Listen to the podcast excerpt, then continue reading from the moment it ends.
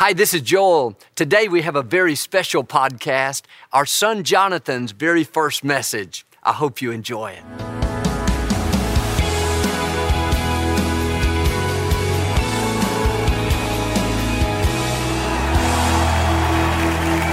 How's everyone doing tonight? Well, I'm excited to be here. Like Nick said, this is my first time speaking a full message. So I was looking for inspiration.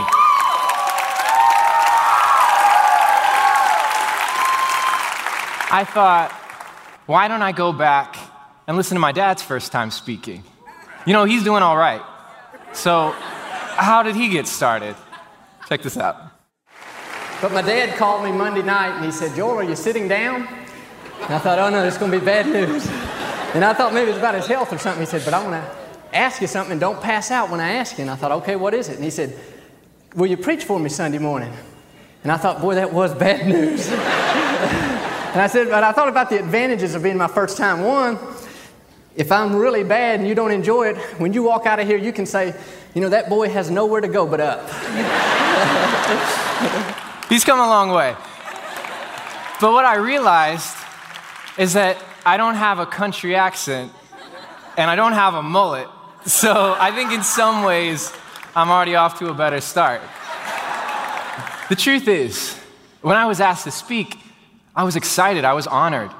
And that's because, not because it's a great opportunity, but that's because of all of you. It's such a privilege to get to share a thought with you tonight.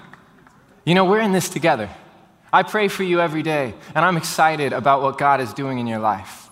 When I was in college, I used to drive home from Austin almost every weekend so that I could be here. And that's because these nights matter. God's doing something amazing. Lives are being changed, and that's not something we take lightly. So thanks for being a part. Thanks for being here. You know, it's such an honor to speak to you, and I hope you leave encouraged. Let me pray and we'll get started. Thank you, God, for everything you have already done this weekend. May we continue to see more of your goodness, more of your love, more of who you are. I pray that you would be lifted high tonight. Lord, we want to hear everything that you want to say, so we are listening. Come and have your way. In Jesus' name, amen. So I want to talk about, oh, you may be seated. I've never had to do that before. Tonight I want to talk about embracing the seasons. You know, when God created the earth, He said, Let there be light. And He separated the day from the night. Then He formed the heavens, and He placed the sun, moon, and stars in the sky. He said, Let them be signs to mark the seasons, days, and years. Right in the beginning, God set in place this idea of seasons as a way of life for his creation. He designed everything with this flow, this pattern, this rhythm he calls seasons. What I've found is the more we understand about seasons, the more we realize that every season is necessary and ordained by God. When we realize that they were his idea, we can actually embrace the season rather than fight it. You know, it's our perspective that determines how we go through seasons and what we get out of it. I would go as far as to say, even in the uncomfortable seasons, there's something to be enjoyed and celebrated. I've heard people say, My season's coming. I'm just waiting on my season. And I believe there are so many blessings ahead. But the truth is, this is your season. You've been equipped, graced, anointed for where you are right now. God has a purpose and a plan for today. Every moment with Him is valuable. So let's not fight it. Let's not rush through it. Let's not dread it. Instead, let's say, God, since this is where you have me right now, I'm going to embrace it. I'm going to be my best. I'm going to make the most of it. This is my season. Now, some of you may already know about seasons, but for everyone that was born and raised in Houston, Texas, like I was, this may be a bit of a foreign concept. what we have is called summer, and we're blessed with a lot of it. In fact, sometimes we get summer all the way up through Christmas, as a Christmas present, I guess. Well, there's these other places in the world that get these things called winter and spring and fall that don't make you sweat all the time. Growing up in Houston can make you forget those even exist. In life, sometimes we can forget about seasons entirely. Every so often, we need this reminder. The enemy would try to convince you that, like Houston, life doesn't have seasons. Everything that happens to you is permanent. Every struggle, every obstacle, every difficulty you're facing is forever. They'll use words like always and never. Maybe you've heard them before. Thoughts like, you'll never break this addiction. You'll always be insecure. You'll never get out of debt. You'll always be anxious and depressed. You better just learn to live with it. If we're not careful, we can find ourselves believing those lies. A situation may seem like it's forever, a problem may seem permanent, but the Bible says to everything there is a season. When you recognize that your heavenly Father designed life with seasons, everything starts to come into focus. You realize this stronghold, this difficulty isn't permanent, it's just a season. These hardships won't last, this challenge isn't forever. I'm not going to overreact or make it bigger than it is. It's just a season. We can recognize that we've been equipped, anointed, and graced for where we are. We're coming out of this better than before. So the next time we're faced with those always and never lies, why don't we replace them with the truth that God is always good and He will never fail us? Those promises are permanent. That truth is forever. With every season that comes, we're going to need something that doesn't change. We're going to need someone. In those times, we can remember God is always good and He will never fail us. A while ago, my Aunt Lisa and Uncle Kevin were going through one of these never seasons. They tried for years to have a baby with no success. They went through all the treatments, the medical procedures, did everything they could. The doctor finally told them, I'm sorry, you'll never be able to have a child. And they were heartbroken. This had been their dream to raise a family, and now they were being told it would never happen. I'm sure that was difficult. I'm sure they were discouraged. But they knew if God had put this in their heart, then He would bring it to pass. So they didn't give up. They didn't give in to what seemed like a never season. My aunt found promises in Scripture one of them said, God will make me the happy mother of children. My uncle, who's a twin, received a package in the mail of diapers, just as promotional material. And he wrote on them, This is for my twin babies. They were making plans, they were showing God their faith. Medically speaking, there was no chance. Yet my aunt was declaring God's word, and my uncle had diapers on his desk with the date on them. One day she received a call from a woman she knows that runs a home for teenage girls. The woman said, I wouldn't normally do this, but one of our girls is about to give birth. Would you and your husband be interested in adopting? When my aunt heard that, something came alive on the inside. She knew this was for them. They said yes, and a few months later, they were standing in the delivery room holding not one baby, but twin girls. And after that, they even adopted a boy and now they have the family they always dreamt of. They could have settled, given in to what seemed permanent, but they knew with God it was only a season. He has the final say. Are you believing those always and never lies? Maybe tonight those thoughts are playing in your mind. You'll never be healthy. Your family will always be broken. You'll never get out of this neighborhood.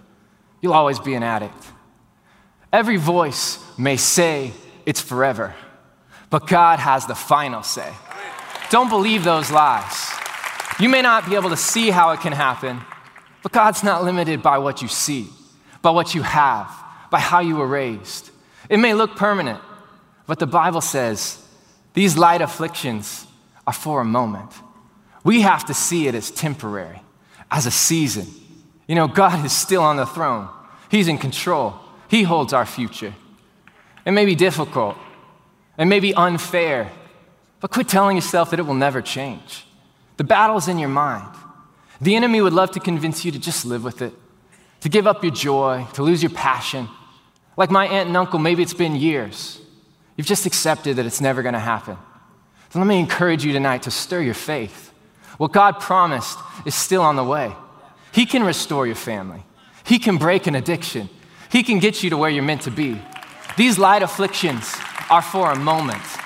The sun, the moon, the stars, all of heaven is saying, it's just a season. Our outlook should be, I know this is not going to last. I know my God is in control, so I'm going to stay in faith. I'm going to thank Him that things are changing, even when I don't see it.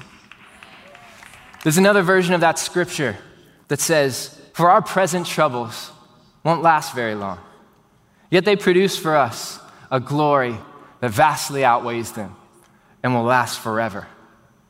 The struggle is temporary, the blessing is forever. So, whenever I hear about this idea of seasons, my mind seems to automatically categorize them into good and bad, as if that's how it works. We go from one season to the other season and back again. But the more I read what the Bible has to say about seasons, the more I realize that's not God's design. Second Corinthians says we are being transformed into the same image as Him, from glory to glory. God doesn't work in good and bad seasons, but in glory to glory seasons. His plan for your life is always to take you higher, to make you better, to show you more of His greatness, His power, His love. I'm not saying we won't have challenging or uncomfortable moments, but when we see our seasons the way God does, not as some series of highs and lows, but as a journey from glory to glory, we'll recognize that they are all necessary and working for our good. He has a purpose for every season. When you're planting something, you have to prepare the soil, water the seed, pull up the weeds, give it time to grow before you get to harvest. When the seed's underground and we don't see anything happening, we keep watering because we know it's taking root. When it comes time, we pull up the weeds because without that, the plant wouldn't grow. Even when it's slow, we make sure it gets enough sunlight so that it will be healthy. But in life, sometimes we want to get to harvest, but we think, I wish I could just skip watering. It's boring. I don't want to pull up the weeds. That would be uncomfortable. But these are the steps God uses to lead us from glory to glory. Every season is meaningful. He has a purpose and a plan, so rather than fighting it, trying to rush through it, why don't we embrace the glory that we're in? Maybe you're being your best. You're putting God first. You're doing the right thing, but nothing's happening. It's been months and you haven't seen anything on the surface. And stay encouraged because your seed is taking root. Things are happening that you can't see. God is working behind the scenes. He's causing your roots to go down deep because He's got a great plan for your life. Or maybe you're frustrated because your health hasn't improved. You haven't met the right person. That door still hasn't opened. God hasn't forgotten you. You're in a watering season. It's all part of the process. Keep believing. David said, God, my times are in your hands. He was saying, God, I know you're in control.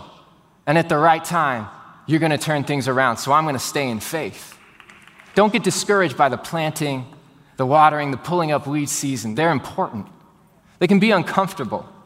We might not always understand them, but God's doing a work in us. Our character is being developed. That's when we're showing God that we'll trust Him, that we'll be faithful, we grow in the difficult times. The seed takes root in the dark. God wouldn't allow something to happen if He wasn't going to use it for our good. It takes faith to see that and embrace not just harvest, but all seasons. When we look at Joseph's life in the Old Testament, we can see how God used every season to lead him to his destiny. As a teenager, God gave him a dream that he would lead a nation. Then, when he told his brothers, they got jealous, threw him in a pit, and sold him into slavery. He found himself in Egypt working for a man named Potiphar. Joseph had every right to be upset, frustrated, bitter. But the Bible says, as it turns out, God was with Joseph, and things went very well with him. Even Potiphar saw that and put him in charge of his entire estate. Then Potiphar's wife decided to lie about Joseph, falsely accuse him, and he was thrown in prison. That probably should have broken Joseph. But he found favor with the head guard, and as a prisoner, ended up managing the whole operation. Then that's where he met Pharaoh's cupbearer and baker, and God used him to interpret their dreams. Then, when Pharaoh needed someone to interpret his dream, they knew just who to call. Pharaoh recognized that God was with Joseph and was so impressed that he appointed him second in command over all of Egypt. When a famine struck, the Bible says soon the whole world was coming to buy supplies from Joseph. God used him in an amazing way. When we look back on his life, we can see how God used every season to lead him to his destiny. If we left one out, the others wouldn't have happened. If his brothers hadn't been jealous, he would have never been sold into slavery. If he'd never been sold into slavery, he would have never met Potiphar. If Potiphar's wife hadn't falsely accused him, he would have never been thrown in prison. If he hadn't been thrown in prison, he would have never interpreted the servants' dreams. If he hadn't interpreted their dreams, he would have never been called before Pharaoh and put in charge of the nation in order to save them in a time of crisis. When we look at any of these moments on their own, they don't make sense. It's just one unfair season after the other.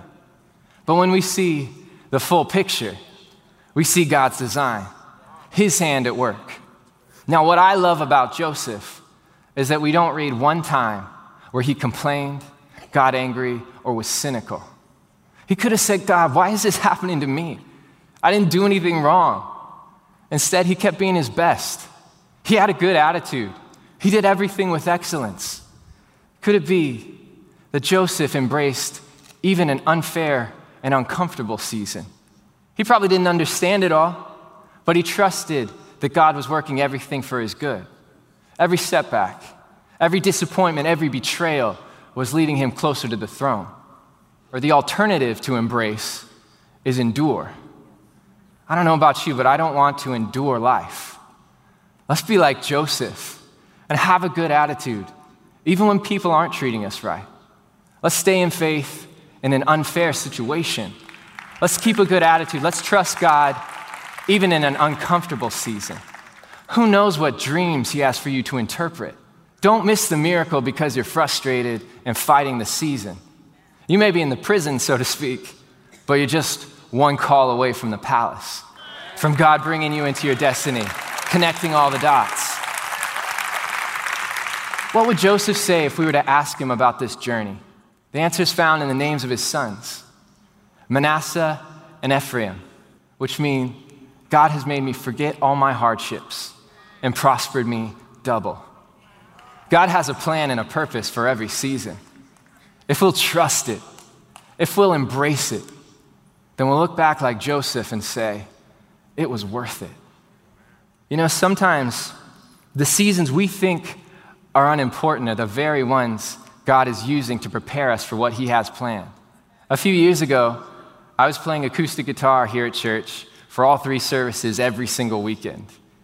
And now that sounds like this amazing opportunity.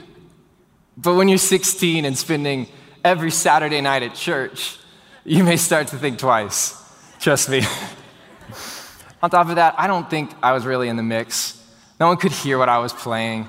I could have been making up my own song, and I don't think anyone would have known. These guys know it. They're laughing at me right now. But I made a decision that if I was going to be here, then I would worship. Because if not, it would have really been a waste of time. so for years, every Saturday night I was worshiping. When I look back now, I see how that prepared me for I am. Today, I'm leading worship, but it was all those Saturday nights that taught me how to do it. It was that season that at the time felt unimportant that helped me to develop not just my musical ability, but my heart. I think about the 17 years my dad spent behind the scenes editing my grandfather's sermons. He would have to listen to one over and over again in order to edit it for the TV broadcast. That could have felt insignificant. Little did he know, editing all those sermons was preparing him to write them one day. God was using that season to teach him. When David was out in the shepherd's field tending to his father's sheep, that might have seemed like a waste of time. A few weeks ago, he had been anointed king, and now he's looking after sheep. And they weren't even his sheep, but day after day, month after month, year after year, he spent in this field. There's no way he could have known what God was preparing him for. But he just kept watching those sheep, practicing his slingshot. Then one day, a man named Goliath showed up. 10 feet tall, mocking the name of the Lord. As soon as David found out, he was at the front line, saying, I fought lions and bears for these sheep. Who does he think he is? Cursed in the name of God, this uncircumcised Philistine. God will deliver him over to me too. And with one stone from that slingshot, he slew the giant. Who knows what God is preparing you for in a hidden season? If David hadn't embraced what seemed unimportant, he wouldn't have been ready to face Goliath. But we read so many times in Scripture where he cared for his father's sheep with excellence. Even out in the field, he was writing psalms, he was making music, he was praising God.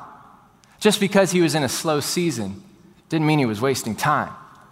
Maybe where you are feels overlooked, unimportant. But with God, every moment is valuable. He knows exactly what He's doing. He's preparing you in those unseen places. So let's be like David and not waste time. They may not be your sheep, but care for them with excellence. You may be out in the field, but make music, sing a song. You may not understand what God is preparing you for, but give Him praise because He's at work in your life. There's a verse in Matthew that seems to illustrate this idea of seasons so well. It says this Are you tired, worn out, burned out on religion? Come to me. Get away with me, and you'll recover your life. I'll show you how to take a real rest. Walk with me, work with me, watch how I do it. Learn the unforced rhythms of grace. I won't lay anything heavy or ill fitting on you. Keep company with me, and you'll learn to live freely and lightly. The unforced rhythms of grace. That sounds like a better word for seasons. Wherever we are tonight, this is what Jesus is saying Come to me, and you'll recover your life. I'll show you how to embrace the seasons. Without Jesus, we're just fighting the current, swimming upstream. We can make our own plans, wish we were somewhere else, try to do it our own way. But as that verse says, it will only leave us tired, worn down, burned out. Learn the unforced rhythms of grace. With Jesus, we can live freely and lightly, knowing we've been equipped, anointed, and graced for every season. He won't give us anything that's too great for us to handle. These rhythms remind me of waves. On your own, it's like you're standing in the ocean, facing the shore. Every wave that hits you seems to come out of nowhere.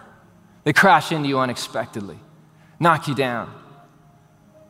But when we turn and face the waves, when we look to Jesus, we can actually embrace them.